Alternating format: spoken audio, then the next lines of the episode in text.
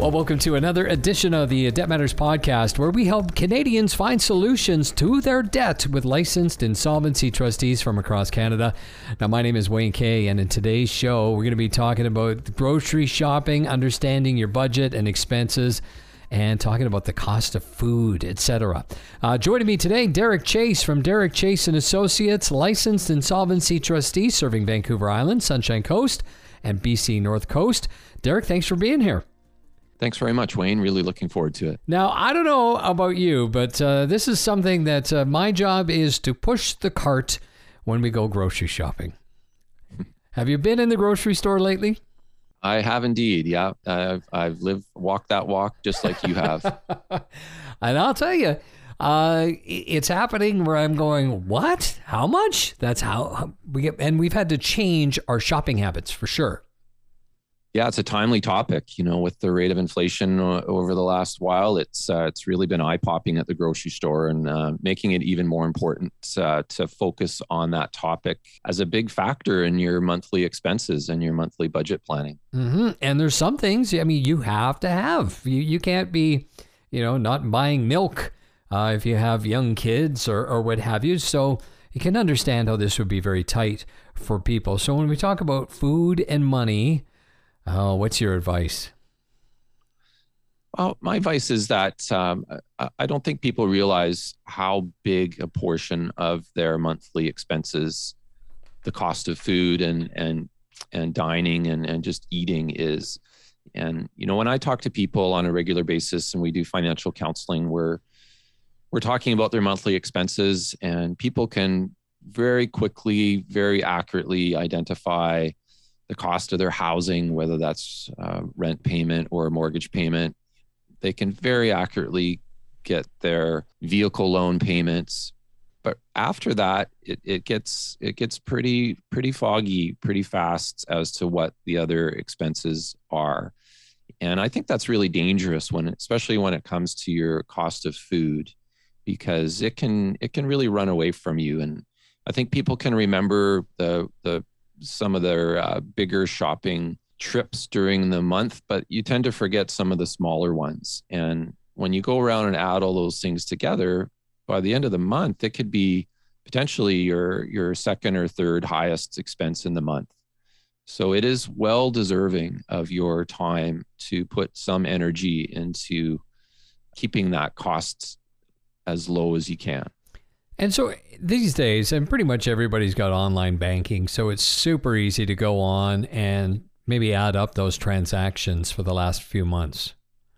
Yeah, absolutely. It's it's not hard to do, and it's a little bit spooky too. That uh, some of the online banking stuffs know they know what type of expense it is. Mm-hmm. and even if you're getting groceries from a place that might not be a major grocery chain, it uh, the online banking tends to be able to identify it as grocery. But uh, you're right; it's a it's a wonderful spot to be able to quickly summarize how much you're spending on grocery. Because I, I've been behind some people, and maybe they have big families, but if I ever saw, like when we get into the triple digits, my heart starts pounding. I'm like, oh my gosh, we, we, we got we got to cut back on something because I can't be spending hundred dollars on on groceries. But if you have a family of four and you're doing it once a week, eh, that's pretty much the norm these days, I think. I would agree. Yeah. And it can be somewhat startling when you have only a couple bags of grocery and, and it's, like you say, approaching a $100. You have to really start questioning what you're putting in there and and trying to figure out creative ways to to to make it less and whether that's changing the types of things that you're eating or uh, changing when you're buying things. You know, you have to just, I think, really look and try and be, uh, try and find some ideas about how to make it a little bit less. And and we're not talking about a huge amount less, but you know, if you can make some changes to to make it 10, 15, 20% less, then it's it's well worth your time. Mm-hmm.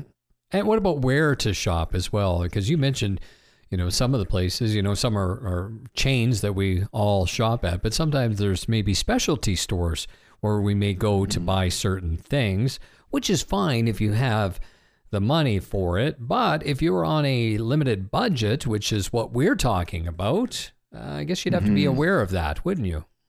You would. Uh, you know, I th- do think there are diff- there's different grocery chains that are at different price points for sure. And I know it's becoming a little more popular to be able to get a, a, a no name type brand or uh, some produce that isn't looking exactly perfect. You know, it's got some sort of little blemish on it that allows you to get it at a at a lower price, but it's still fine. It's still still there's nothing wrong with it. It's just not maybe visually appealing. So it's it's those type of things that can make a difference over time and instead of just going for the, the absolute premium product each and every time you make a decision and let's talk about uh, some ways that you can save money because I think I'm pretty good at at this, and you're probably great at it as well. And uh, how can you uh, reduce that grocery bill? I guess uh, a lot of things I actually won't buy unless they're on sale. Yeah, it's it's great to look for things that are on sale and and really be aware of the the prices as they vary over time. I think the time tested truths for keeping your grocery bill in, in check is to plan it a little bit before you go. So you end up going with a list and and you you know what types of things that you want to get. Um, we always like to try and plan to make a little bigger batch of whatever we're making um, so that we can have that carry over for a day or maybe a little bit more, or maybe put some of it in the freezer so that we can pull it out later. That's a good way to do some bulk purchasing. I think mm-hmm. that's that's really good. I mean, certainly see a lot of coupons available, which is a bit more time intensive, but uh, that's also a very good way to to drop your expenses.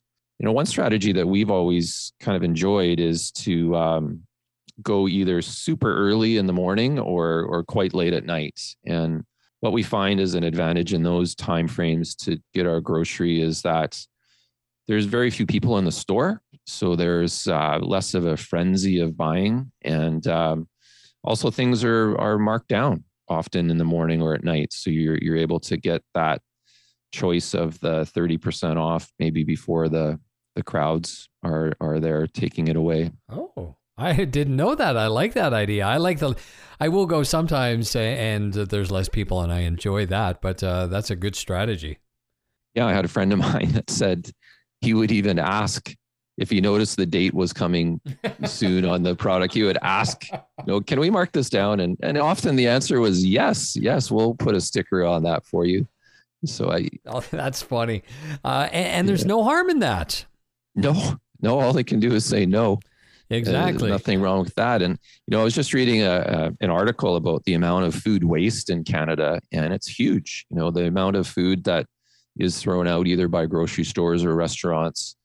And even though they're they do often support charities with, with that, there's still some that are is thrown out. So there are uh, different apps starting to be developed where you can um, be notified if things are going to be thrown out and go and purchase them at a, a significantly discounted value. And it's important to note that that's not taking away from food going to uh, the different charities, but uh, it's a good way to be given a, an alert or a notice if that there's some grocery available at a steeply discounted price that's likely perfectly fine, but starting to uh, get close to those best before dates.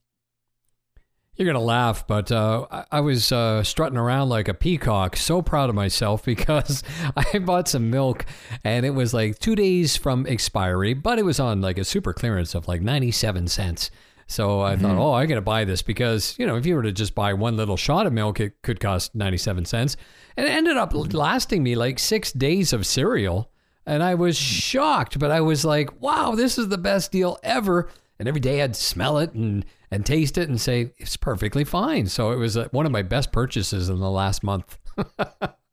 oh, good for you. It's a good get. It is kind of fun to find those things that are, are really low and, and they sometimes use loss leaders and you go, how can it be that low? And, and, you know, you get, get a few of them and it makes you feel pretty good. Yeah. Uh, why is it important to really understand the costs of food? Well, I think if you don't, it's because it's a bigger expense in your overall month, if you're not on top of that, it, it can really push you into a deficit with and you say well, why are we in debt or why are we having to put this on our credit card or or go negative and it just has the ability to to jump up very quickly by several hundred dollars or or more per month that you wouldn't necessarily have to spend. Mm-hmm. And so if you're not on top of that, it, it's um, I guess it's one you can be on top of without a tremendous amount of energy. And, and if you choose not to, then there can be some bad consequences. And I think that goes in hand in hand with eating out and, and getting fast food and, and that sort of thing. And, you know, if you were to buy your lunch every day instead of sort of planning ahead and making a sandwich, I mean, that's a big difference when you look at it over the course of a month. Yeah, absolutely. Well, talking about that, what if you have to go in debt for food, which some people do? Well, I mean, at the end of the day, you got to do what you got to do. It's, in my opinion, uh, there's a difference between using credit to get food versus versus using credit to go on a holiday. And um, you got to eat, you got to you got to do that, and and sometimes there's no choice. Mm-hmm. And I would say that's that, like you say, you gotta you gotta live. So those are hard choices, but I think as part of the overall monthly budget and the overall monthly expenses, I just see that there's room to make that number move one way or the other, depending on how much attention you're putting on it. Right. And that's what I think is important. Right. And I guess uh, if it gets to that point where you're finding that you are going in debt uh, just to eat and, and cover the basic expenses, that's where it's worth a, a conversation with you or any of the uh, licensed insolvency trustees across the country, uh, because I imagine that's really not a good thing, not a good place to be. No, I mean you can certainly put it on, uh, say, a credit card, so long as you're paying off your credit card in full each month. But if you're in a setting where you're running a deficit each month and your your credit card bill is getting larger, your debts are getting larger, then absolutely, it's it's well worth a conversation with a trustee and just to find out how you might reorganize your finances, reorganize your budget. If your debt's such that it's uh, too difficult to change the momentum, then you know there there are some formal uh, government of Canada options that can be useful in uh, helping break that momentum. Now, when you talk about actually using your credit cards uh, for groceries, there's a lot of stores that actually have special uh, cards where you get bonus points for using their card. Uh, mm-hmm. When you're doing uh, credit counseling eh, sessions, is this a strategy that you often tell people to use, or is it better just to pay cash? Oh no, definitely. It's uh, it's great to take advantage of points, and the stores love it because they have your loyalty. And um, but I think the key there is if you're paying off that credit card each month, then uh, that's that's really the the bottom line. But definitely take advantage of uh, points for whatever you're buying because you can often use those to get a discount on things or free things or yeah, free, yeah, I think that's great. Free food. We like free food, especially when you get all these uh, points. And a lot of the places actually have cards you don't even have to you don't have to pay. You don't have to have a credit card. You just get a specific card for it, and they start collecting points, which is uh, pretty good. Also, I think we should mention we didn't mention this when it came to saving money. Don't just buy everything in one store. Uh, yeah, that's uh, I've heard that over the years, and uh, that takes probably even more energy because you you really have to scope out where the different um, good deals are, and then make the effort to to yeah. plan that trip and drive there and get in another checkout line and you know it's it's it's a bit more required to do that and you know is it worth it to save two dollars probably not but if it's going to save you more. Uh, you have to value your your time and effort there. But yeah, I think it's a matter of how much it's going to save you as to whether that sort of um, shopping at different stores just to to get the the lowest price there for a specific product is worth it. Right. So I've heard of some people say, "Well, I spent eight dollars in gas to save fifty-five yeah. cents." yeah. Yeah. Well, that's that's true. But if you were going through the flyers and you're looking at where the best deals are because oftentimes one store will have a super deal happening where other stores don't and you can get more stuff at one place. It's worth checking out. I know around here some of my friends will uh, send me a text and say okay the, the roaster on sale at such and such a place. Like there's a clearance on. And uh, mm-hmm. it's it's amazing how many people share that kind of information. Well yeah that's a good example of just in general uh, networking or um, you know, having that circle of uh, friends that will, will watch out for for one another and and pass that information along. That that's a great resource, and yeah, I certainly would encourage that because it's just bottom line there is it's information and and that's going to help you make better choices with your your food budget. Yeah and if you can save money it's all good. All right final words of advice uh, for when it comes to uh, food money and budgeting? I think it's an area of your budget that has the capacity to be too high and uh, you don't want that so it's a good spot to spend some energy to ensure it's as low as possible and it's a battle but it's a battle that can be won so it's uh, it's it's a good one to take on. Yeah, absolutely. I agree with you. Derek, thank you very much for the information today. My pleasure, Wayne. My guest today, Derek Chase from uh, Derek L. Chase and Associates, licensed insolvency trustee. And if you want to uh, get take part in one of those free consultations, you can do so by going to the website bankruptcytrustebc.ca.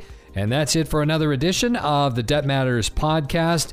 We always ask you to subscribe if you have not done so. Subscribe wherever you get your favorite podcasts from so you don't miss any episodes. And if you want more information, you can always check out our website at debtmatters.ca. Thanks very much for listening.